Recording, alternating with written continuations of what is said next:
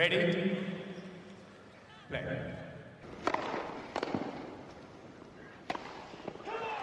Merhabalar, Raket Servisi hoş geldiniz. Ben Gökalp. Ben Anıl merhaba. Evet, bir süre ara verdik. Ee, kendimiz de bunu planlamamıştık ama baktık ki Wimbledon'dan sonra bir araya ihtiyacımız varmış. 200. bölüm özelde güncel tenis konuşmamıştık. Onun için böyle arayı biraz açmış olduk. Ee, çim sezonu yoğun geçmiş bizim için. Bunu fark ettik. Bir dinlenmeye e, verdik kendimizi. Nadas'a bıraktık. Zaten e, toprak turnuvaları da kendilerini aratmadılar. O Amerika'ya gelmeden önce. Evet. E, bugün onları bir konuşacağız. E, kaçırdığımız haftalarda kimler şampiyon oldu onlara bakacağız. Bir de tabii e, daha dün, bugün 14 Ağustos, pazartesi kaydediyoruz. Dün Kanada Masters bitti. Kanada Masters'a da odaklanacağız tabii ki. Yavaş yavaş artık Amerika açık yaklaşıyor. E, iki haftaya başlıyor bu arada şaka maka. Onun için az zaman kaldı. Yani e, bizim için zaten elemeler vesaire derken e, daha da erken başlıyor. Özellikle e, Türk tenisi adına gerçekten elemelerde bu sene bence ekstra bir heyecanımız var. E, nazar değmesin Zeynep'in sert zemindeki e, performansı artarak devam ediyor momentum ve hani istersen oradan da başlayabiliriz. Çünkü e, çok büyük bir e, haber bence. Zeynep WTA 125K'da yarı finale çıktı. Bunu e, en son Güney Amerika'da İpek yaşamıştı ve o zamandan beri e, bu seviyelerde bir başarımız yoktu ve çok önemli isimleri geçti. Yani zor bir kura. Hamburg'un finalistini bu sene ikinci kez yendi. Bir tık tabii e, onun güçlü zemini toprak ama maçlar e, sert zemindeydi. Fakat hani o motivasyon ve özgüvenle gelen birini aynı sene tekrardan yenmek zaten çok ekstra bir başarı ki yarı finalde e, Yastremska ile oynadı ve Yastremska maçı da aslında e, baya yakın geçti. İlk sette tiebreak'te ufak bir konsantrasyon ve e, odaklanma sıkıntısıyla böyle çok çabuk kaçıverdi ilk set. İkinci sette de hakikaten böyle e, ufak sekanslar orada işi bozdu. E, biraz da ele geçen break şanslarında biraz tıkanmalar oldu. Ama Diana Yastremska gibi e, top seviye bir tenisçiden bahsediyoruz burada. Hani onun da bilincinde olmak lazım.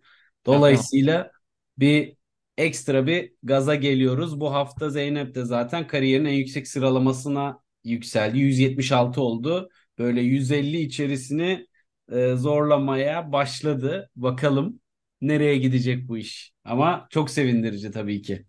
Evet çok büyük başarı. 125'te ana tablosu bile yoktu e, bu turnuvadan önce Zeynep'in. E, ilk defa oynadı. Arka arkaya 3 maç kazandı. E, senin söylediğin e, Noah Akugwe maçından önce e, Shramkova'yı da geçti. Biz onu geçen sene beraber Fransa açık elemelerinde izlemiştik ve çok hoşumuza gitmişti. Evet. Neden buralarda dediğimiz oyunculardan birisiydi. Ve güçlü vuran bir oyuncu yani toprakçı değil aslında baktığında sert Evet. zemin oyuncusu profil olarak. Bence bu arada e, Noma Akugwe de e, toprakçı değil. Bence sert kortta bence sert kortta iş yapacak gibi geliyor bana. Hani Hamburg'da finale yükseldi ama asıl onun bence patlama eğer WTA noktası WTA seviyesinde bir yerde patlarsa gerçi Hamburg finali tabii ki çok büyük bir iş ama şampiyonluk diyeyim hadi. Evet. Sert kortta gelirse çok şa- şaşırmayız diye düşünüyorum. Çok atak bir tenisi var. Ee, Katılıyorum. onun için o da çok de- değerli bir galibiyet. Dediğin gibi bu sene ikinci kez kazandı, yendi onu. Ee, Jakupovic'i de geriden gelip yendi ilk turda. Ee, yani bu seviyede ilk defa oynaması bence e, o ayrı bir zorluk katıyordur kafada. Ee, ama fırsat da gibi görüyordur kendine. Evet, e, şimdi yükseldim artık buraya ne davetiye ihtiyacım var ne elemeye. Direkt ana tabloya girdi. Ee, ve sonuna kadar da kullandı dediğin gibi. Kariyer rekorunu birazdan gireceğiz. Bu kayıt biter bitmez onun duyurusunu yapacağız. Ee, onunla beraber Melisa Ercan da kariyer rekorunu elde etti. İlk 700'e girdi. Ee, 4 defa arka arkaya e, 15 binlik e, turnuva kazandı. E, başka bir seviyede tabii ki. Evet. E, Avustralya'da kazandı o turnuvasını. E, ama tabii ki maç kazanmak, e, bu kadar arka arkaya e, kupa kazanmak her zaman sevindirici. E, başarıların devamını diliyoruz diyelim. Ve özellikle hani şunu da ekleyeyim. Yani e, Melisa da katılabileceği halde e, US Open Junior'a katılmaktan vazgeçmiş en son okuduğum kadarıyla. Yani bayağı o da artık Pro Tour'a geçiş yaptı. 15K'ları bir basamak olarak görüyor ve oralara odaklanıyor. Hani vakit ve zamanlama olarak da özellikle Slam zamanı 25K'lık turnuvalarda çok fırsat tabloları da oluyor. Hani junior kariyeri yerine orada ne kadar puan toplasam kârdır bakış açısı da e, çok doğru. Noah'da da dediğin gibi o forehandle e, sert zeminde baş etmek de zor. E, Geçmişine baktığın zaman Avrupa tenisi olunca oyuncuların bütün maç pratiği toprakta olduğu için biraz da öyle diyorum. Bu da biraz Avrupa'nın kaderi gibi. Evet. Ama Ee, bizimkileri açtığın iyi oldu çünkü e, bugün ağırlıklı olarak ATP WTA'yı konuşacağız. Yurt dışı konuşacağız tabii ki. Onun için bir de Yankı'yı konuşalım e, evet kısaca. Çünkü Yankı da e, Challenger'da yarı final gördü e, iki hafta önce. O da kariyer sıralamasını yakaladı. İlk 400'de o da yükselerek devam ediyor. E, hepsinin başarılarının devamını diliyoruz. Ama Zeynep konusunda ekstra heyecanlıyız. Çünkü o da e, önümüzdeki hafta artık sadece 8 gün kaldı. Amerika açık elemelerinin başlamasına 22 Ağustos Salı'da başlay Salı günü başlayacak. Cem İlkel ve İpek Öz'le beraber 3 temsilcimizden biri evet teklerde. Başka temsilcilerimiz de var. Onu Amerika açık zamanı geldiğinde konuşuruz. Ee, Güzel haberler aldık. Quad kategorisinde temsilcilerimiz olacak. Ee, Junior'da da temsilcilerimiz var ama onları bir sonraki podcast'ta bırakalım diyeyim diyorum istersen ve de geçen evet haftalara girelim. bir başlayalım. Evet geçtiğimiz haftaları kısa kısa geçeceğiz. Şampiyonları finalistleri okuyacağız ama böyle bir double click bir, bir dakika şunu bir konuşalım dediğimiz nokta olursa tabii bir cümle ekleme yaparız. E, Wimbledon'dan sonraki hafta 17 Temmuz haftasından beri biz konuşmuyoruz. Onun için 17 Temmuz'a bir geri dönecek olursak e, kadınlarda iki turnuva oynandı. 250'lik bir tanesi Budapeşte. Orada şanslı kaybeden Timofeyeva e, şampiyon oldu. Acayip bir iş. Berfu onu yenmişti e, bu sene. E, Katerina Bindle'ı geçerek şampiyon oldu. Aynı hafta Palermo'da Zhang Qinwen şampiyon oldu. E, Jasmine Paolini'yi geçti İtalyan. E, o iki şampiyonluk Palermo'da havanın ne kadar sıcak olduğunu konuşup konuşup duruyorlardı oyuncular. Onu hatırladım. Zhang Qinwen oradan çıkmayı başarmış. ATP'de 3 turnuva oynandı o hafta. 250'lik Newport, Adrian Manarino, Çim gördüğümü kazanmayı seviyor biliyorsunuz. Burası İzmir'in tapulu turnuvasıydı ama e, Manarino finalde Alex Mikkelsen'i geçerek şampiyon oldu. O da 18 yaşındaki genç Amerikalı. Amerika'da biliyorsunuz böyle bir oyuncu parlayı veriyor. Hemen Amerikalılar inanılmaz gaza geliyorlar. Herkes hatırlar geçtiğimiz seneler. J.J. Wolf'ta öyle bir heyecan olmuştu Amerika yaz turnuvalarında. Bakalım nasıl devam edecek? Takip edeceğiz. E, Bostad'da Andrei Rublev şampiyon oldu. Kasper Ruud'u geçerek. E, Kasper Ruud'u 6-0'la geçti ikinci sette. E, Ruud için çok rastlanmamış bir durum diyorduk ki Ruud ertesi hafta bir de Arthur Fiz'den e, bagel Ruud'u Kendini ayrıca bir konuşuruz. Şu anda kafası nerede? E, İskandinav e, e, böyle tanrıları çekiminde gördük onu bir, bir- biraz böyle fotoğraf çekimlerinde. Bazen toprak turnuvalarında da vardı kendisi. Ee, aynı hafta Gstaad'da da Pedro Kacin şampiyon oldu. Geçen senenin çok challenger kazanan isimlerinden birisiydi. Albert Ramos'u geçti finalde. 17 Temmuz'u böyle özetleyebiliriz. Orada puanları kazananlar kazandılar. 24 Temmuz'da e, WTA'de 3 turnuva vardı. Varşova, Lozan ve Hamburg. E, Varşova'da Świątek sonunda Polonya'da bir turnuva kazandı. Laura Zigemund'u geçti. Sadece bir oyun kaptırdı sanırım. Yanlış hatırlamıyorsam. Roland Garros kadar baskı vardı üzerimde demiş Polonya'daki turnuva için. Hani Polonya'da turnuva kazanmak benim için bu kadar zordu demiş. Geçen sene Caroline Garcia'ya kaybetmişti yanlış hatırlamıyorsam evinde. Ee, Ha, Świątek'i de e, söyleyelim inanılmaz bir şey vardı. Hiç fotoğraf gördün mü bilmiyorum. Ee, özellikle şeyden ben Damian Kus'tan takip ettim Twitter'da. O da oradaydı çünkü ertesi hafta sanırım orada bir de Challenger olacaktı. Ee, yani sürekli her yer doluymuş. Kort dışları da doluymuş Varşova'da. O oynanan turnuvada. Świątek'in böyle bir etkisi var halk üzerinde. tabii full e, doluydu. Ama yani ya şunu da söylemek lazım. Biraz hani oradaki takvim planlaması da sert zemine geçişte e, tabii ki süreci biraz ileriye attı. Bakalım onun e, US Open'da e, etkisi sene nasıl olacak? bu sene sert yaptılar sanırım turnuvayı. Geçen sene topraktı bu turnuva. Hı hı. Şiyontek hani demiş senin gibi düşünmüş olacak ki artık bildiğim kadarıyla şimdi kontrol ediyorum. Varşova turnuvası bu, bu sene serte geçmişti. Ha, tamam iyi. O zaman O zaman yok. bir, bir sıkıntı yok değil mi? Bakıyorum ben de. Evet sert kortta oynandı bu sene ilk defa. Ee, Prag da önceki sene geçmişti. Ee, Evet. aklı yerinde olan geçiyor. Oyuncuları yoksa neden Amerika'ya gitmek üzere olan oyuncuları toprağa nasıl çekesin? Değil mi? Aklı olan derken sanırım Hamburg'u mu kastediyorsun e, bu konuda veya. Lozan'la. Ee, Lozan'da toprak turnuvası vardı. Cocciaretto Clara Brül'i geçerek şampiyon oldu. Hamburg'da hem WTA 250'lik hem de ATP 500'lük bir turnuva vardı. Ee, Arantxa Rus e, şampiyon oldu ve bu ilk WTA şampiyonuymuş. Ben bayağı şaşırdım. Yani Kendisi kendisi senelerde ilk yüzde. aslında e, baktığın zaman çeyrek ve yarıları çoktu ama böyle tabii 250'lerde e, ama Arantxa Rus gibi güçlü ve istikrarlı bir ismin hani bir kupaya uzanamamış olması da bence de geç kalmış e, bayağı hani bu yaşta. Evet, özellikle toprakta e, çok iyi bir karnesi var. E, Junior'ı çok iyiymiş Arantxa Rus'un artık o kadar eskideki tabii ki onu çok hatırlamıyoruz ama e, o zaman biz onu daha çok ITF oyuncusu olarak tanıdık açıkçası. Ben E, evet bu sene çok iyi gidiyor. Bir e, galibiyet serisi de vardı. İki tane WTA Challenger kazandı. Hani 25K'lara girmesiyle alakalı böyle espri konusu oluyor Kaya Kanepi ve Arantxa Rus ama WTA 125'likler kazanarak bu Hamburg'un etrafında iyice e, yükseldi sıralamada ve e, çok yüksekte. Neredeyse e, e, seri başı olacak durumda. 42 numara en son bildiğim kadarıyla. Onun için e, gözler biraz onun üstünde olacak. Ama Hamburg'un tabii ki e, asıl hikayesi Noah Akugo'ydu. E, ismini biliyorduk, takip etmiş, takip edebildiğimiz kadar. Yani bizim oyuncularla yaptığı maçlardan görmüştük. E, geçen sene Çağla'yla sanırım arka arkaya evet. Turnuvalarda. Zeynep'le oynadı bu senenin başında. E, ama bu kadar çabuk WTA 250'de finale yükseleceğini ben görememiştim açıkçası. Evet bir de yani e, hani belli bir yaştan sonra biraz böyle kariyer settle ediyor ve farklı bir tarz oluşuyor. Hani o açıdan da e, bakınca geçmişte zaten hani böyle WTA 125'te şimdi baktım da 5 tane finali varmış ama orada da 2 kupası varmış.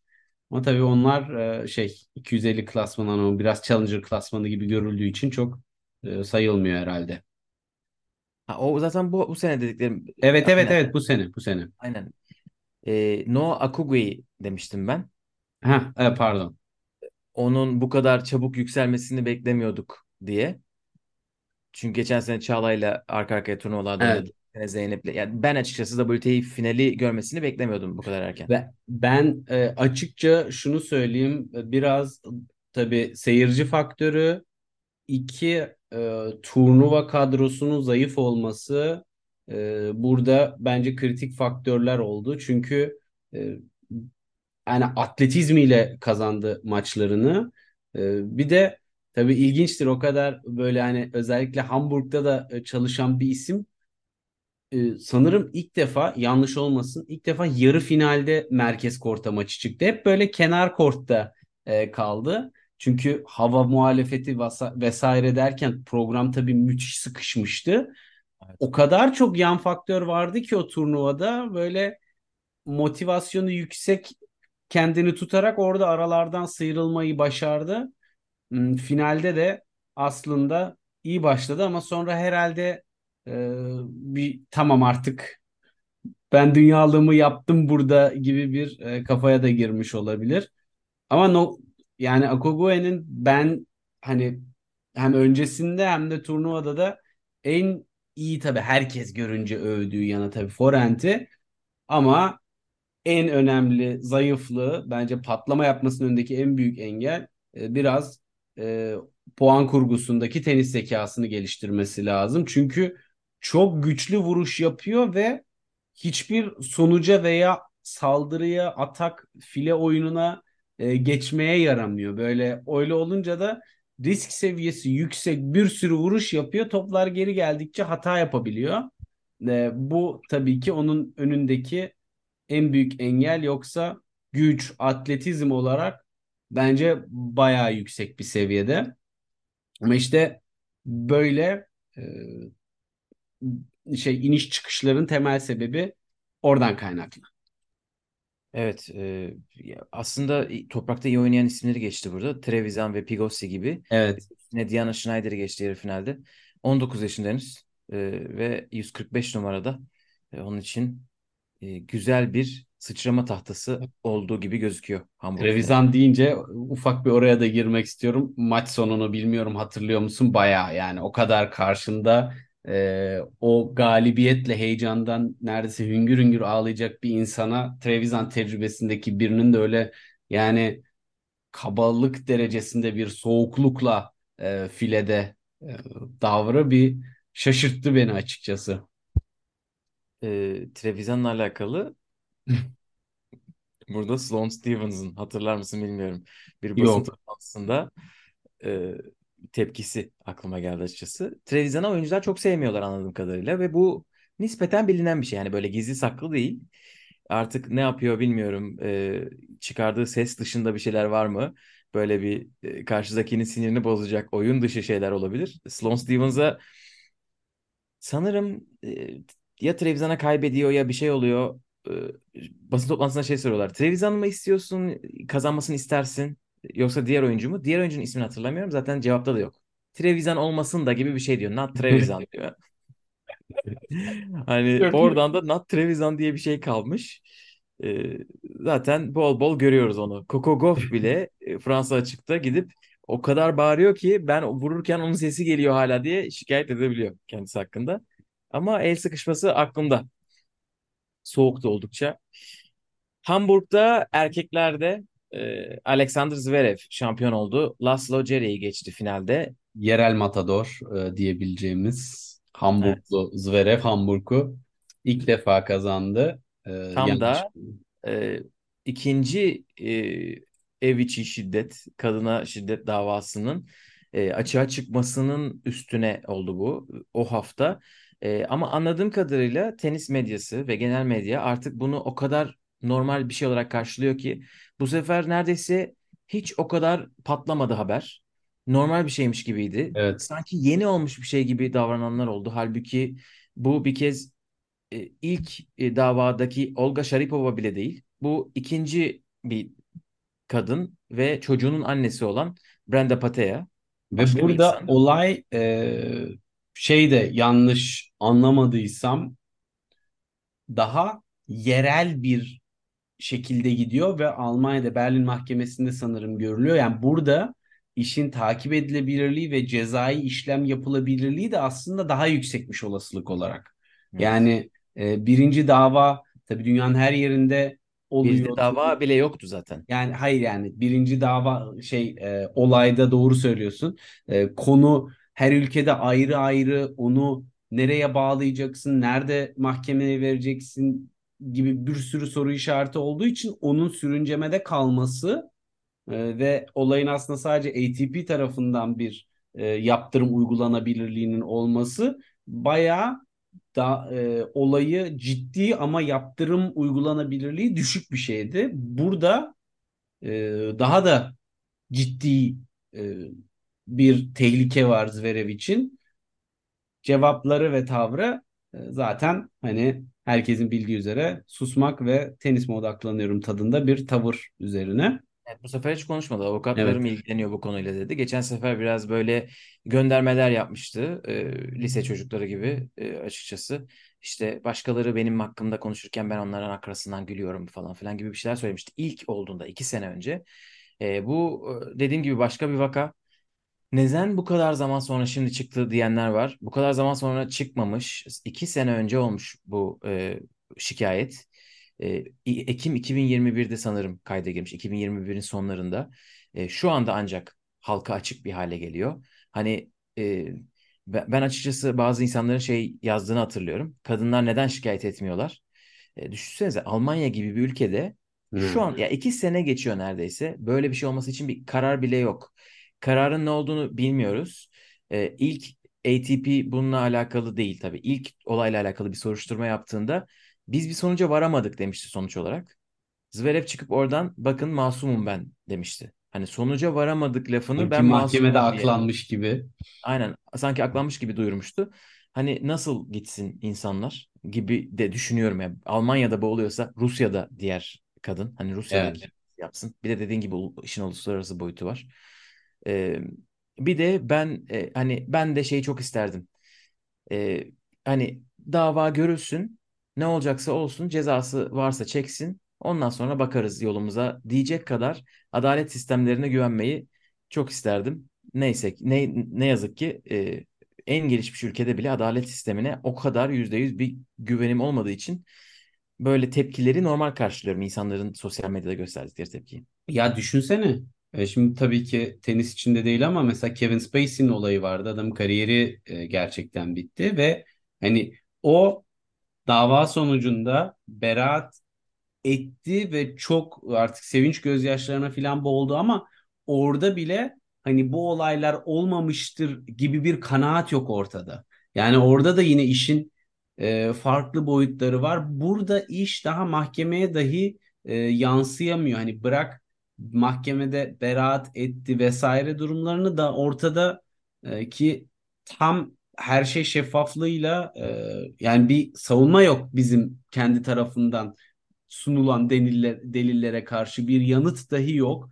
Yani o kadar çok e, önceki davada belirti vardı ki işte e, diyabet olduğu ortaya çıktı. Orada insülin e, iğnesiyle e, saldırdı. İşte ondan sonra e, bir işte beyanatlar veriyor boynuna işte tırmık attım vesaire böyle bir saldırı Evet, anı evet. oldu. Önceki, Maç önceki sonu bir şey bilmiyoruz röportajında böyle izleri görüyoruz. Yani o kadar çok hikayenin uyuşan tarafı var ki. Ha, gerçeklerin altını üstünü yalanlarla doldurup algı yönetimi de olabilir. Bilemezsin. Hani sonuçta e, bu işin biz tek tarafını dinliyoruz ama işte bunun yanlış olan bir tarafın olsa zaten hayır bakın böyle diyor ama böyle diye bir e, karşıdan hiçbir şey gel- gelmeyince bizim elimizde sadece bu bulgular var ve e, ona yönelik de e, tabii ki kanaat oluşuyor. Evet, öncekinde e, tekrar söyleyelim dava yoktu tabii ki. Bu dava var ve nasıl olacak? Çok da karmaşık bir sistemmiş Alman sistemi. Ama anlayabildiğimiz kadarıyla artık gelişme olursa konuşuruz. Ee, bunları söylemeden geçmeyelim dedik. Çünkü bunlar yokmuş gibi davranmak bana çok garip geliyor açıkçası. Evet. E, Kasım 2021'den beri ilk defa kazandı e, bir kupa. E, ondan sonra iki finali vardı. Sonra zaten Roland Garros'tan Nadal'a karşı o sakatlığı gelmişti. E, Hmm. sonra bu sene e, toparlanma emareleri gösteriyordu. O istediği performans e, evindeki turnuvada gelmiş. E, Laslo Cere'yi 7-5, 6-3 ile geçmeyi başardı e, Zverev. Valla Diğer Heh, Burada bir de e, yani şöyle bir şey var. Hakikaten Cere'yi de biraz övmek lazım. İyi bir hafta geçirdi. iyi bir dönem geçiriyor. Hani tek turnuva, turnuva e, takvim boşluk fırsat değil. Bayağı 3 haftalık bir süreçte çok istikrarlı iyi maçlar ve iyi tenis oynayarak geliyor. E, Bunun sert korta yansıması ne olur bilemem tabii ki ama e, böyle bir toprak şey after work e, dönemi geçirdi. Evet, burada e, Arthur Fis'i de söyleyelim.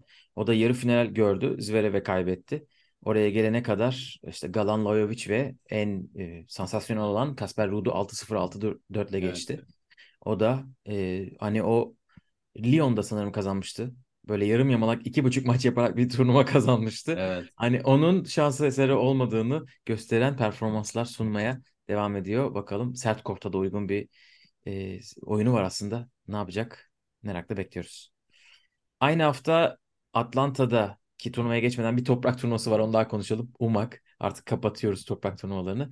Popir'in Wawrinka'yı yendi ve de şampiyon oldu. Popir'in ikinci kupası. iki buçuk sene sonra kazandı ikinci kupasını ama asıl Wawrinka çok Burada- heyecanlandırdı.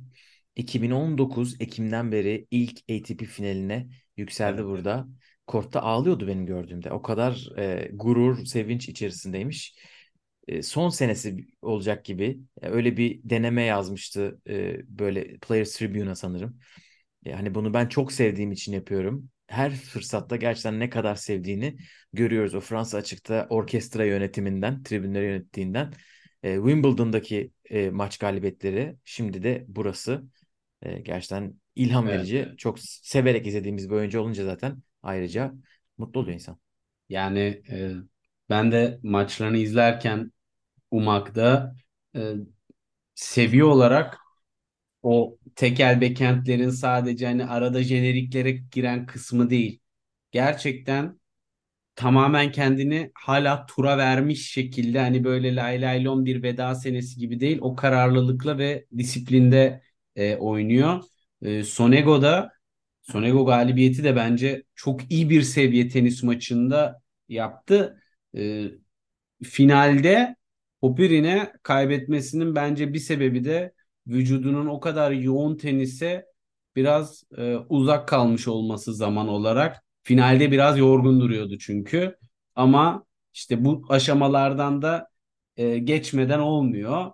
E, fakat yani maçlarını bence e, yani finale kadar hiç set kaybetmedi ve hani bunu yapabilmek özellikle büyük turnuvalarda çok önemli. Hani bu Andy Murray'den hep biliyoruz. Geliyor çok direnerek kazanıyor ama iki maç sonunda pil bitiyor tabii. Kaç tane 4 saatlik 5 saatlik maç oynayabilirsin arka arkaya? Aa, çok yani böyle her maçını heyecanlı hatta birinde arkadaşlardaydık. Neyse ki onlar da e, tenis seviyor. Açtım yani bakalım diye. Bayağı iyiydi. Benzer bir profile geçelim. 31 Temmuz haftasında 5 turnuva oynandı. ATP'de 3 turnuva. Kitzbühel'da Dominic Thiem finale yükseldi bu sefer. Finalist He. olarak tamamladı ama e, Sebastian Baez şampiyon oldu orada. Dominic Thiem Kasım 2020'den beri ilk ATP finaline yükseldi. O da o bizi acayip üzen 2021 Mallorca'daki sakatlığından sonra aslında döneli bir sene oluyor tura. Bir seneye geçti. E, ama o eski timin eski team forehandlerini bol bol gördüğümüz bir turnuva oldu. Hele maç Evet. sayıları kurtardığı bir maç var yarı finalde. Cere'ye karşı. Evet, çok iyi ma acayip bir maçtı. Hem de Yani forehandlerle falan kurtardı. Ee, ama o da ya o kadar uzun sürdü ki maçlar ve o hep gece maçlarını oynadı. Finalde zaten bitikti ama Baez yine o oynamayıp oynamayıp bir tane oynadığı turnuvayı buraya olarak seçmiş.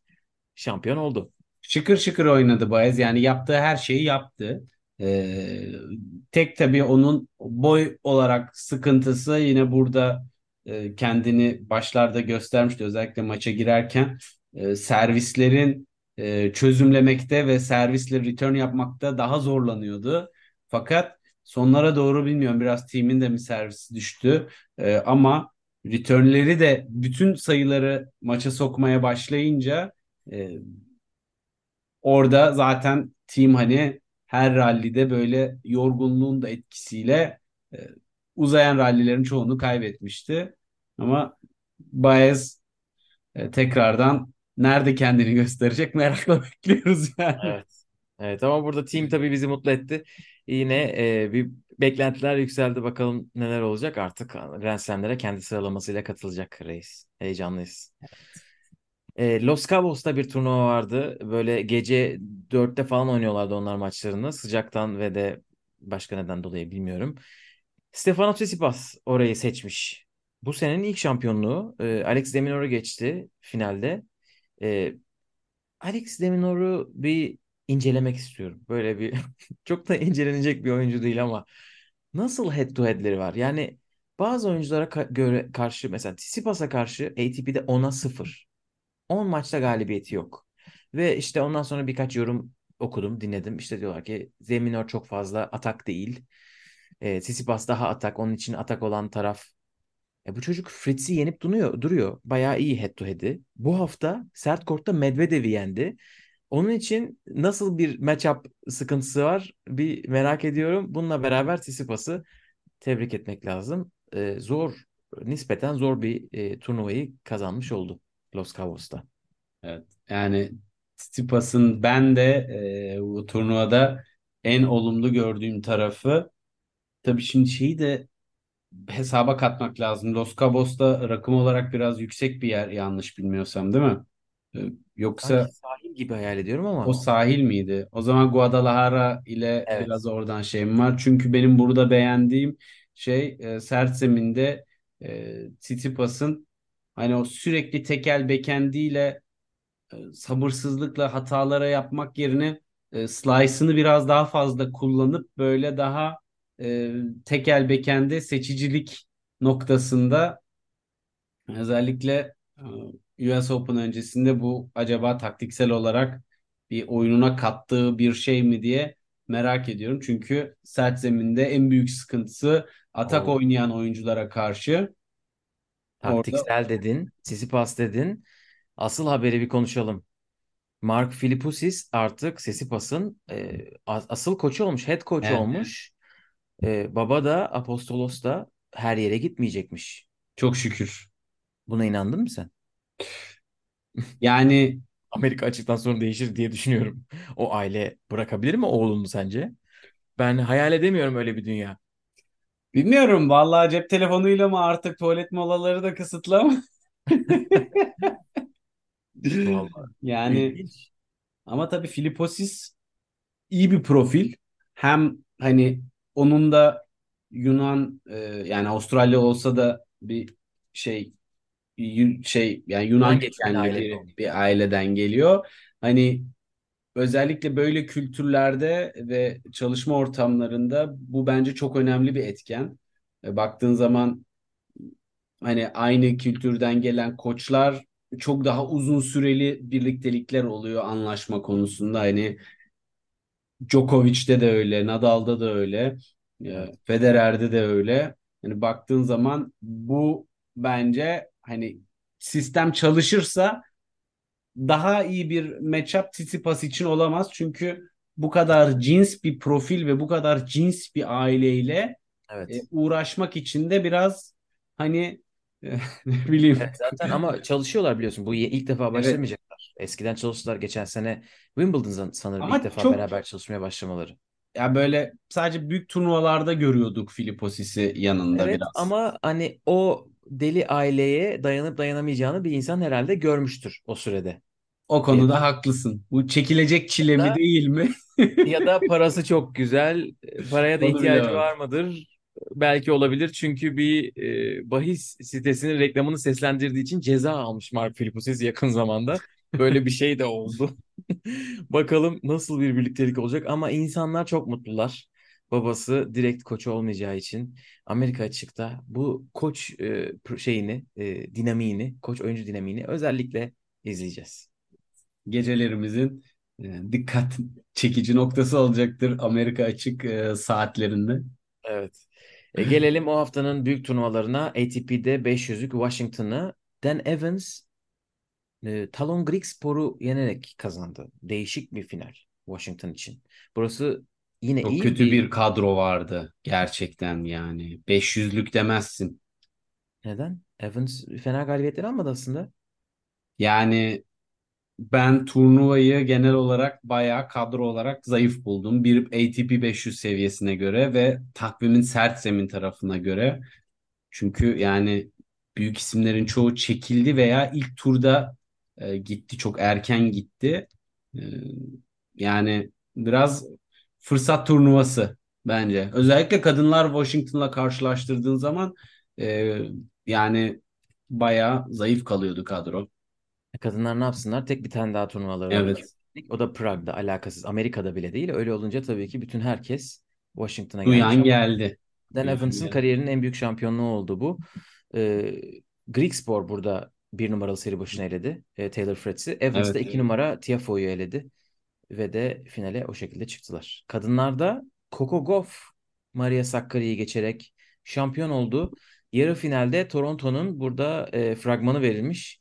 Elenen yarı finalistler Jessica Pegula ve Ludmila Samsonova. E, ama Coco e, hiç beklemediğimiz bir noktada geldi gibi düşünüyorum. O da onun da kariyerinin en büyük şampiyonluğu. Washington şampiyonluğu. E, o yakın zamanda e, koç takımına değişiklikler yaptı. Evet. Qinwen'le çalışan Pereriva Coco Gauff'la çalışmaya başladı.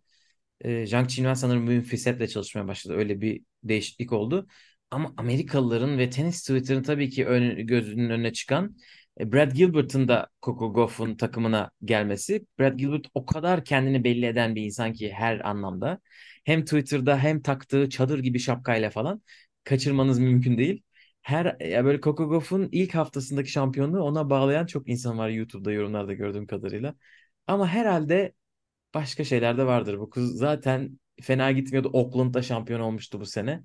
Tamam toprakta istediği sonuçları alamadı ama servis desen var, backhand desen var. Forehand'de ayakta kalmış e, anladığım kadarıyla. Evet bir de yani bu şey tabii e, Goff için en çok konuşulan taraf olan e, forehand'inin zayıflığı konusunda da e, çokça soru soruluyordu. E, burada da bu turnuvanın e, röportajlarındaydı. Maç sonu röportajları veya işte o basın toplantılarından birindeydi. Forehand'inden çok memnun olduğunu ama daha gidecek yolun olduğunu fakat daha iyi olduğunu ve daha rahat hissettiğini kendini söylemiş. E, ben hala açıkçası o kadar yani biraz Sakarya'ya bağlıyorum kupayı e, orada ama yani daha önceki maçları daha zordu fakat atletik yönü burada tabii ki yine işi belirleyen taraf oldu. E, ben açıkçası Koko'ya yazıyorum. Direkt ben geniş özet baktım burada. E, Sakkari burada yarı finali geçtiği için o kadar sevinmiş ki finalde Evet. artık bilmiyorum bir şey mi yaptı ama e, Coco bir kez servisleri ha belki Brad Gilbert orada bir şey yapmış olabilir çünkü çok Brad Gilbert'lık bir hareket bu. Servis Gauff artık şeyde bekliyor. Neredeyse kutunun tam ortasında bekliyor. Çünkü backhand'e bir top gitse o kadar hızlı ki koşup yetişecek. E, forehand'ime gelmesin hani ya da çabuk yetişeyim dercesine. Ama o kadar hızlı bir oyuncu ki e, şey gibi yani sürekli backend tarafında duran e, oyuncular gibi backend zayıf olduğu için o da tam tersini yapabiliyor. Burada da yapmış. E, hiç de fena bir turnuva çıkarmadı Kanada'da. Onu orada konuşuruz. Son olarak Prag'da Nauhibino, Linda Noskova'yı geçerek şampiyon oldu diyeyim ve haftanın büyük turnuvasına gelelim istersen. Evet. E, Kanada kadınlarda Masters. aynen kadınlarda Kanada'da maçlar Montreal'deydi bu hafta bu sene. Biliyorsunuz Kanada her sene şehirleri değiştiriyor. Değişimini oynatıyor. Bir sene erkekler Montreal'de, kadınlar Toronto'da oynuyor. Bir sene tam tersi oluyor. Bu sene kadınlarmış şanssız olan. Çünkü Montreal rezil bir hava durumuyla karşıladı Ağustos'ta bütün oyuncuları. İtik. O bitik hava şartlarının üstüne turnuvanın da bazı seçimleriyle maçlar gecenin ilerleyen saatleri ama böyle üçlere kadar sarktı. Bu e, hengamenin sonucunda Jessica Pegula e, Ludmila Samsonova'yı 6-1 6-0'la geçerek şampiyon oldu. Samsonova aynı gün yarı final oynamıştı. Ve e, maç kaç saat sürmüştü hemen kontrolüm. Bayağı da uzun sürmüştü Rybakina ile Samsonova'nın maçı. Yani e, böyle bir ortamda tabii iş dönüp dolaşıp biraz da planlamaya geliyor. Çünkü iki yarı finali arka arkaya izleteceğiz diye o kadar teknoloji var. Bulut takipleri var. Yağmur riski biliniyor. Hani tek kort yok orada. Koy öbür korta. İnsanlar efendi gibi ertesi gün finallerine çıksınlar.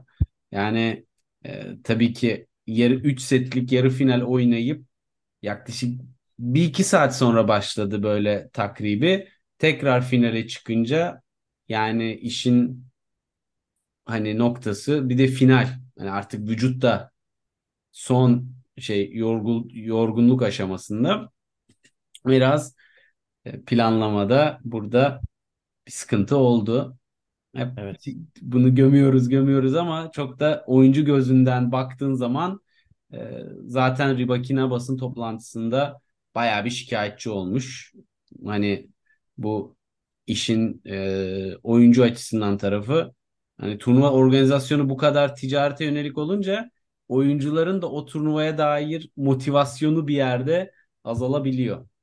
Evet, Rybakina burada e, ilginç bir şey söylemiş bence çok da mantıklı. Ee, hani faturayı biraz WTA'ye kesiyor. Hani siz onları denetleyeceksiniz. Siz bizim Evet. siz bizi koruyacaksınız'a getiriyor işi. Çünkü e, Haklı. Montreal yapabilir yani işte Tenis Kanada ne yapıyorsa yapsın turnuva organizatörü. Ee, sen beni koruyacaksın e, nerede bu devlet gibi hiç Rubakina'dan alışık olmadığımız bir artık o, o noktaya getirmişler. Çünkü diyor ki o kadar kötüydü ki programlama, o kadar arka arkaya ki bir, bir de Rubakina çok uzun maçlar oynadı bu Evet. hafta. E, yeni sakatlıklarım oldu bu hafta diyor. Hani sırf programlamanın yanlışlığından ötürü. Neyse çok kötü durumda değiller. Çaredesine bakıyoruz diyor ama e, çok uzun maçlar oynadı gerçekten. E, Kasatkina'ya karşı e, maç sayıları çevirdi Evet. ve son set 7-6, 10'a 8 kazandı. E, ondan iki maç önce Jennifer Brady maçı iki gün sürdü. O da 6-7, 7-6, 6-3 Evet. kaybetmeye çok yakındı. Ee, çok e, güzel maçlar oldu açıkçası bu hafta turnuvada ama sonu güzel bir tatta bitmediği için bunları konuşarak başladık. Ve Ribakina'nın maçı da e, şey maçı da çok geç bitti. E, Kasatkina maçı ve ondan sonra çok e, erkenden yani başlatınca e, diğer maçı ertesi gün hani ne oluyoruz moduna e, gelmiş biraz da yani. Sanırım arada bir gün boş bırakmak zorunda kaldılar Yağmur'dan ama işte finalde final günü iki maç olunca Evet. olmuyor. Pegula için e, güzel olan şey, güzel olan şey böyle bir e, nasıl diyeyim Yannick Sinner'in e, yolu gibi bir yolu yoktu. Hani onun için rahat rahat ben Samsonova'yı 1-0 geçtim final günü ama yani gurur duyacağım başka çok büyük iki maç var diyebilir. Evet. Çeyrek finalde Coco Gauff'u 3. set 7-5 geçti. Coco çok formda. Daha demin konuştuğumuz gibi. Ama asıl yarı finalde Iga Świątek'i geçti. İlk seti 6-2 aldı. 5-4 ikinci sette ser- maç için servis atıyor. Oradan e, seti kaybetti. E, zaten hani Świątek kırdı. Kırdığı yetmiyormuş gibi e, tiebreak'te de belki Pegula'ya geçecekti orada momentum 4-2 sayısında. O kadar çok paylaşıldı ki. Çünkü tiebreak ben hayatımda hiç böyle bir şey görmedim. 4-2 sayı oynanırken şarkı Kesinlikle. çalmaya başlar mı? Böyle hiç görmemiştim. Hem de Zaten- Kadın Joe yani komik de bir şarkı çalıyor. Şeyde Herkes çok. Maç bitti. Finalde Samsonova'yı yendikten sonra zaten hakem de elini sıktı. Şarkıyı çalmaya başladılar artık e, işi şakaya vurarak. Ama Evet, ama o şarkıdan sonra arka arkaya 8 sayı kaybetti Pegula. Arada set gitti. Ee, ve e, Büyük 3. sıkıntı. sette break geri düştü. Oradan geri gelip 6-4 bir de Pegula'da hani deciding set son seti kazanamama gibi bir itibar da oluşmaya başlamıştı. Bunu Świątek'e karşı yapabiliyor olması. Bilmiyorum ben Pegula'yı açıkçası Grand Slam'lerde ge- çeyrek finali şu ana kadar hiç geçemediği için 6'da 0 olması lazım. Öyle olduğu için çok bir e, kafamda yer etmiyordu ama Amerika açıkta acaba bir bir şey yapar mı E, işte yarı final ve ötesi gibi e, düşünmeye başladım. Bu arada zaten 3 numara dünya 3 numarasına yükseldiği için seri başı gereğiyle hani onun altında sıralamadaki insanlarla oynayacak yarı finale kadar. Onu da söyleyelim. Ama işte e, dediğin gibi bu Slam'de çeyrek finale gelip hep orada takılıyor olmak 3-4 tane çeyrek finali var benim hatırladığım Slam seviyesinde. Böyle ve her turnuvada e, görüyor. E, o onu bir kırarsa bir rahatlayacak ama 3 numara olmasının tabii şu anda e, sıralamada bir avantajı olsa da e, kadınlar tarafında çok daha yakın e, mücadeleler var. Hani orada e, hani 3 numara olsan da bir şeyler e, ters gidebiliyor kurada. Özellikle ilk turlarda da sürpriz yumurtalar oluyor. E, ilk aklıma gelen isim tabii Andreescu gibi biraz daha ritim bulursa ne yapacak US Open'a kadar bilmiyorum ama Galiba benim de söylemek istediğim o. Hani böyle sıralamasının hakkını çok rahat verebilecekmiş gibi bir oyunda bence. Mesela Andreescu Evet. çıksın ben rahat rahat Pegula alır gibi düşün. Rahat rahat almaz belki ama Pegula alır diyebilecek noktaya bence getirdi oyununu. Hı hı. Ee, biraz yendiği isimler de ya. Świątek'i bu sene ikinci kez yeniyor. Hani ondan da dolayı büyük isimleri geçmesi. Ee, bakalım ne yapacak göreceğiz. Ama burada iki tane büyük isim birden hani Big Three yeni Big Three deniyor kadınlarda. Rybakina ve Sabalenka'yı Samsonova geçti. Evet. Ee, Samsonova zaten böyle şeyler yapıyordu geçen senelerde ama bir turnuvada hani bu kadar Arka uzun süre arkaya. arka arkaya yani Masters finaline ulaşacak kadar yapmamıştı. Ee, maç özetlerine baktım ben. Özellikle Sabalenka maçının daha geniş bir özeti var. Samsonova zaten tertemiz vuruyor topa ama geçen sene bu kadar fileye çıktığını ve e, drop shot vurduğunu hatırlamıyorum. Sabalenka'yı drop shot delisi etmiş. Ve e, hani bilekleri ne kadar yumuşak onu açıkçası çok e, şey yapamamışım, görememişim. eskiden oynadığı maçlarda. Biraz dandun çok güzel vuruyor, sert vuruyor. E, tenisi gibi aklımda kalmıştı. Bayağı karıştırmış. Yani bir de e, erkeklere geçmeye yakınız diye onu da bir ekleyeyim. Hani tersten bakınca da e, burada bir Wimbledon şampiyonu Vondrushova da e, maalesef çok sert bir mağlubiyet elde etti Coco Gauff'a karşı. Ama burada e, önceki turda yendiği isim Caroline Wozniacki'nin de tabii ki e, ayrı bir hikayesi oldu. Evet, da dö- artık döndü. Döneceğim döneceğim diye duyurmuştu. Bu ilk turnuvasıydı. İlk maçında da Kimberly Birrell'i 6-2 6-2 geçti. çok rahat geçti ve e, hani bir de işin ironisi bir tarafa zaten gideceğim gideceğim dedi bir türlü gidemedi. Koronadan dolayı veda maçını oynayamamıştı. Ara böyle veda ile geri dönüşün arası ekstra bir kısalmış gibi oldu. Evet. Ama e, özellikle hani Beryl tamam iyi bir kura yani protected ranking ile gelen biri için şeker gibi bir kura hani master Davetiye. seviyesinde. Evet. Davetiye. Çünkü Protected'ı bile yok Pardon yani evet wild card doğru söylüyorsun. Yani bir sıralama olmadan Olmuyor. tabloya Evet. girince e, ama yani bu kadar sene sonra geri gelip turda aktif olan bir ismi ne olursa olsun master seviyesinde yenmek bayağı bir e, saygı gerektiren bir hareket. Zaten hani buradan sonrası ne olacak? Böyle biraz Kim Clijsters vibe'ı aldım ama bakalım bir çok e, şey yapmayalım. Blasters'ın üçüncü dönüşü gibi düşünüyorum. İlk dönüşünde iki Grand Slam kazanmıştı çünkü. E, yok yok o kadar değil o kadar değil.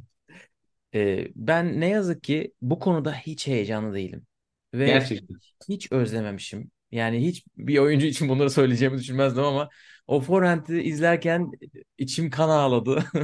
Hani Caroline Wozniacki'nin forehand'ini aklımdan silmişim. Backhand'i, atletizmi ve oyun kurgusu ayrı bir konu. Tabii ki eski bir dünya bir numarasından bahsediyoruz. Grand Slam şampiyonu da oldu. Halep Kerber maçı sağ olsun. Burada laf atmak istemezdim ama. Bakalım çok merak ediyorum ne kadar devam edecek. Çünkü Vondroshova maçında da mesela 6-2 3-0 geriye düşüverdi. Sonra ikinci sette toparladı. Vondroshova 7-5 alabildi o. Hani e, Wimbledon şampiyonunu ondan set alsaydı insan biraz şey diye düşünüyor. Üç buçuk senedir oynamayan bir insan gelip Wimbledon şampiyonu neredeyse yenebilecekse Wimbledon şampiyonu mu çok kötü yoksa Wozniacki çok iyiydi de bıraktı mı? E, sanırım Evet, biraz karışık hissiyatlar, haklısın. Evet, bir de çok böyle oyun tarzı olarak da counter puncher'ın e, böyle dibi olduğu için bakalım. Svitolina mesela geri döndüğünde en azından bambaşka bir oyun izletti bize. Heyecanlandık. Tabii. Bu, bugün oynuyorlar galiba. Birbirlerini çekmişler Cincinnati'nin ilk kurunda. Göreceğiz bakalım ne yapacaklar. Wozniacki ve Svitolina. Geri dönenler de bugün. Evet. Erkeklere geçelim mi? Geçelim. Erkeklerde Yannick Sinner sonunda şeytanın bacağını kırdı ve bir Masters şampiyonluğu kazandı. Üçüncü denemesinde. Miami finalleri kaybetmişti iki defa. Burada artık Alex de Minaur'u 6-4, 6-1 geçerek dedi ki ben oradayım, ben de geldim. Ee, ve Deminor, Tommy Paul ki Tommy Paul Alcaraz'ı elemişti. Evet. Monfils ve Berrettini'yi geçtiği turnuvada şampiyon oldu Yannick Sinner. Yalnız Deminör finalde ne kötü return yaptı ya. Yani bu kadar o kadar rahat kendi servis oyunlarında e, hani basit hata yaptığı sekanslar olsa da e, aldı ki muhtemelen bu da oyuncuya müthiş bir rahatlık e, getiriyordur rakibin servislerinde return yaparken. Yani böyle diyorsun ya Deminor ne garip bir adamdı ya burada da hani finale kadar gelip ve çok e, ciddi oyuncuları geçip ki Fokina çok formda bir haftadaydı. Burada dediğin gibi Medvedev'i geçti. E, yani böyle bir yerden çıkıp sonra finalde böyle tamamen matchup'la ve oyun planıyla maçı kazanamayacağı başından beri belli olacak şekilde oynaması çok ilginç. Ki hani bu turnuvada e, yani büyük bir fırsattı Deminör için bence. Masters kazanmak için bu kadar e, yaklaşa olasılığını e, Evet, onu kendisi de yarattı demek lazım. Ken evet Norrie, Taylor Fritz ve Medvedev yani üç evet tane e, büyük isim geçti. Evet. O yüzden garip zaten böyle bir e, final performans. Yani skordan bağımsız söylüyorum. Yani çünkü Siner'de öyle uçan kaçan bir modda değildi e, benim gördüğüm kadarıyla.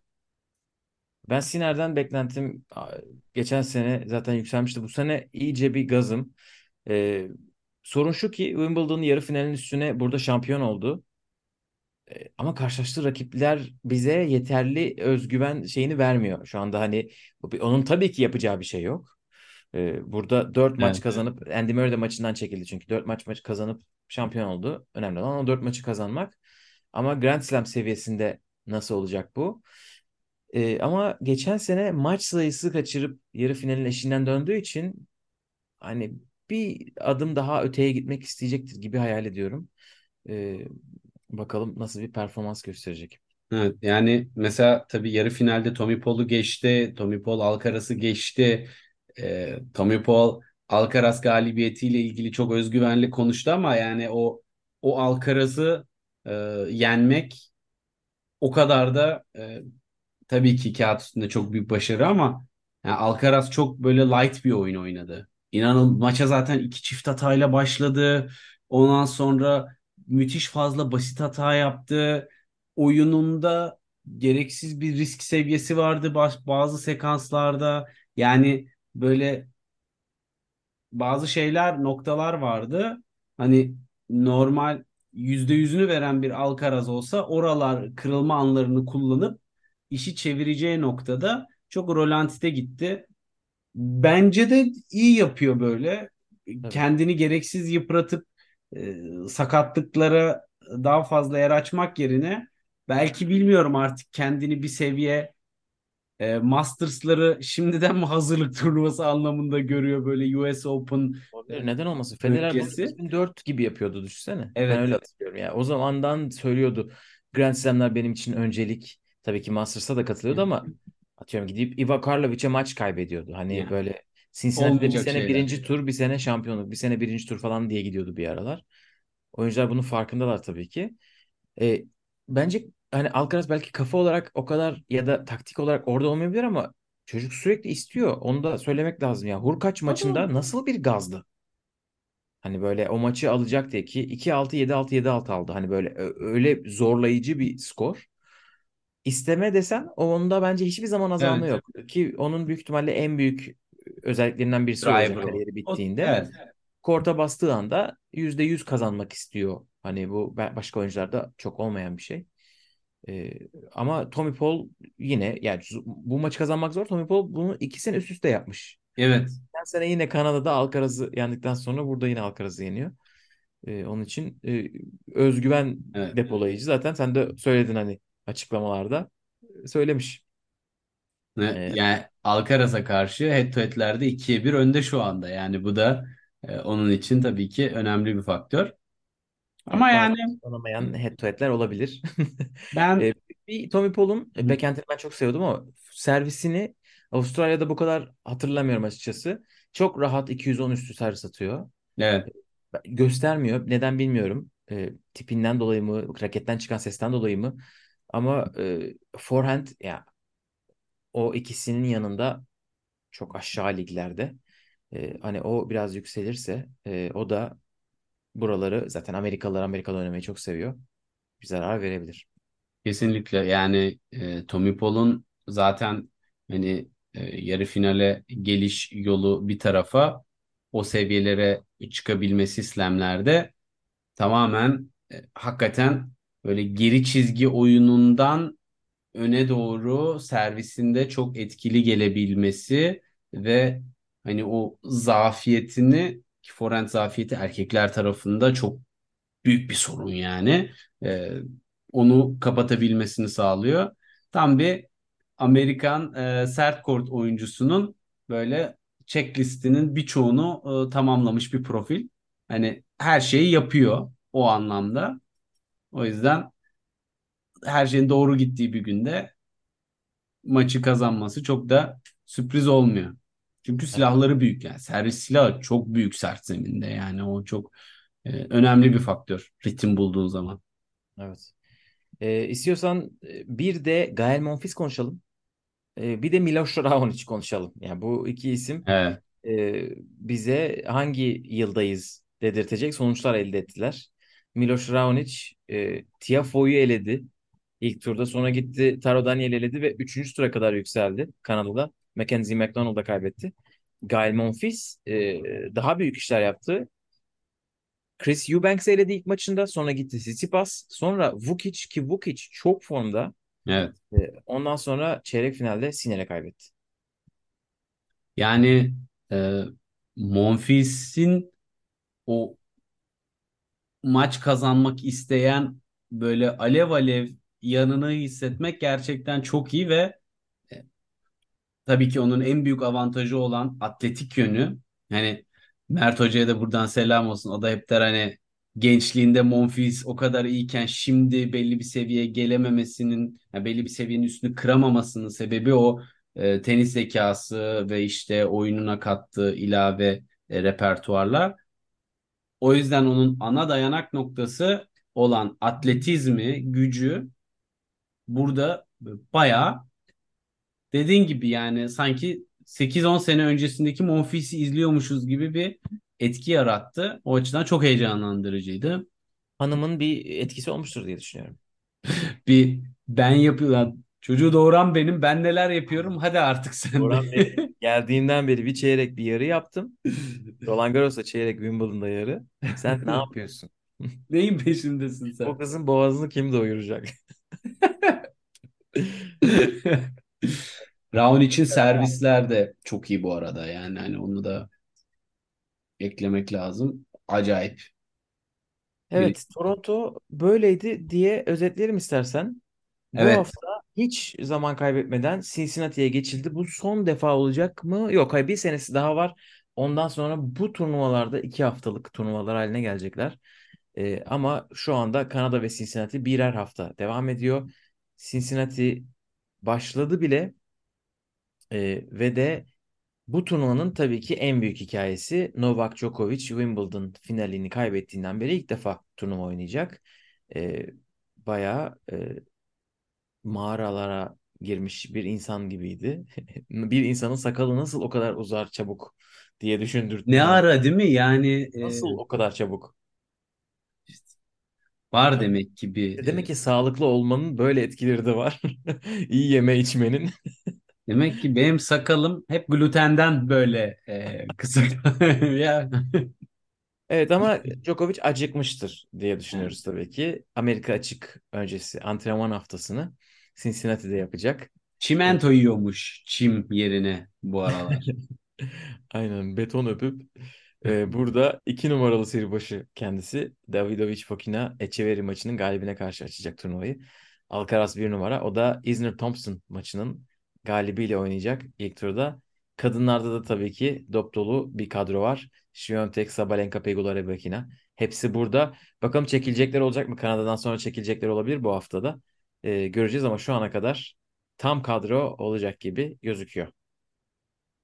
Yani bence de şu anda açıkçası şunu söylemek lazım. Nadal'ın turda olmaması, e, Djokovic'in katılmamış olması erkekler tarafında Kanada'nın üzerindeki heyecanı biraz baskılamıştı.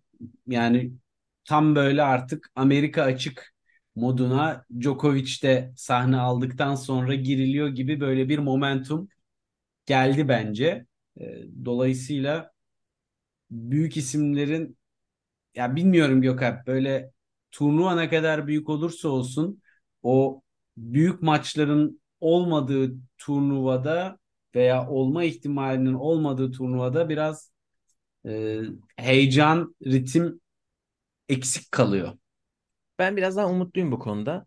Alcaraz maçındaki seyircileri gördüğüm için herhalde e, hem Wimbledon şampiyonu hem dünya bir numarası genç bir çocuk geldiği zaman bir de hiç eksik etmiyor twinner'ları, inanılmaz koşuları. O Hani ikinci öyle bir ismin settekini gördün olması mü? evet evet çok iyiydi.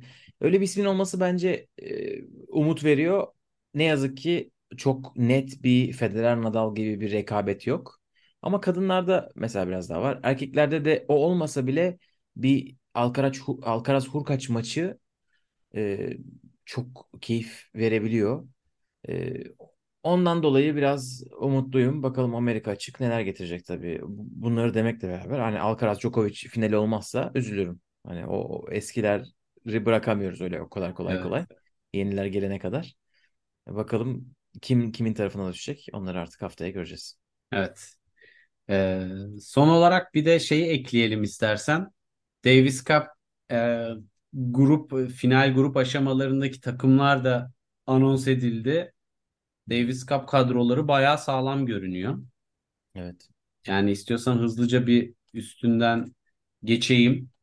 Kanada biraz zayıf. Shapovalov, Pospisil, Diallo, Galarneau. Ama özellikle beni e, heyecanlandıran tabii ki e, İngiltere tam kadro geliyor. Cam Norrie, Dan Evans, Andy Murray ve Skupski. Skupski tabii özellikle e, şey için e, çiftler için. Avustralya'da Alex de Minaur, Jordan Thompson, Kokinakis, Ebden ve Purcell var. Fransa ortaya karışık Manarino, Umber, Arthur Fields olacak. Roger Veselin ve Nicolas Mahut. Ve e, tabii ki en güzel şeylerden biri İsviçre'de e, Wawrinka burada e, eskilerden kim kaldı dercesine e, orada. İster Evet. tek oynar ister çift oynar. Striker'le beraber Gstaad'da çiftler şampiyon oldular. Ha, öyle mi? O- Onu ben kaçırmışım. O şey Striker'le beraber oynayan çiftleri adını biliyordum da yanındakinin de Striker olduğunu bilmiyordum. Ve İspanya'da Carlitos da geliyor. Davidovic Fokina geliyor. Evet bu Bautista sene herkesin geleceği sene Evet. Çünkü Paris'e katılmak için önceki sene e, Davis Cup, Fed Cup oynama zorunluluğu var. Onun için şimdi herkes as bayrakları modunda. E, çok Djokovic de var. Cere Evet. Djokovic e, filan Yani yani bu sene işte Paris 2024 yolunda atılan adımlar. kesinlikle. O yüzden geçen seneye göre Davis Cup bu sene çok daha e, keyifli olacak gibi görünüyor. Yani Yayın biz- olursa. bizim e, yayından ziyade tenise doyduğumuz artık buramıza geldiği bir hafta oynandığı için Davis Cup finalleri bakalım ATP finallerinden sonra Hayırlısı, hayırlısı diyelim. hayırlısı diyelim. Evet bu bölümü Evet. istiyorsan burada kapatalım. Evet. Bir sonraki bölüm Amerika açığa yaklaşacağız. Cincinnati şampiyonları belli olacak. Ee, dinlediğiniz, izlediğiniz için teşekkürler. Bir sonraki bölüm görüşmek üzere. Hoşçakalın. Hoşçakalın.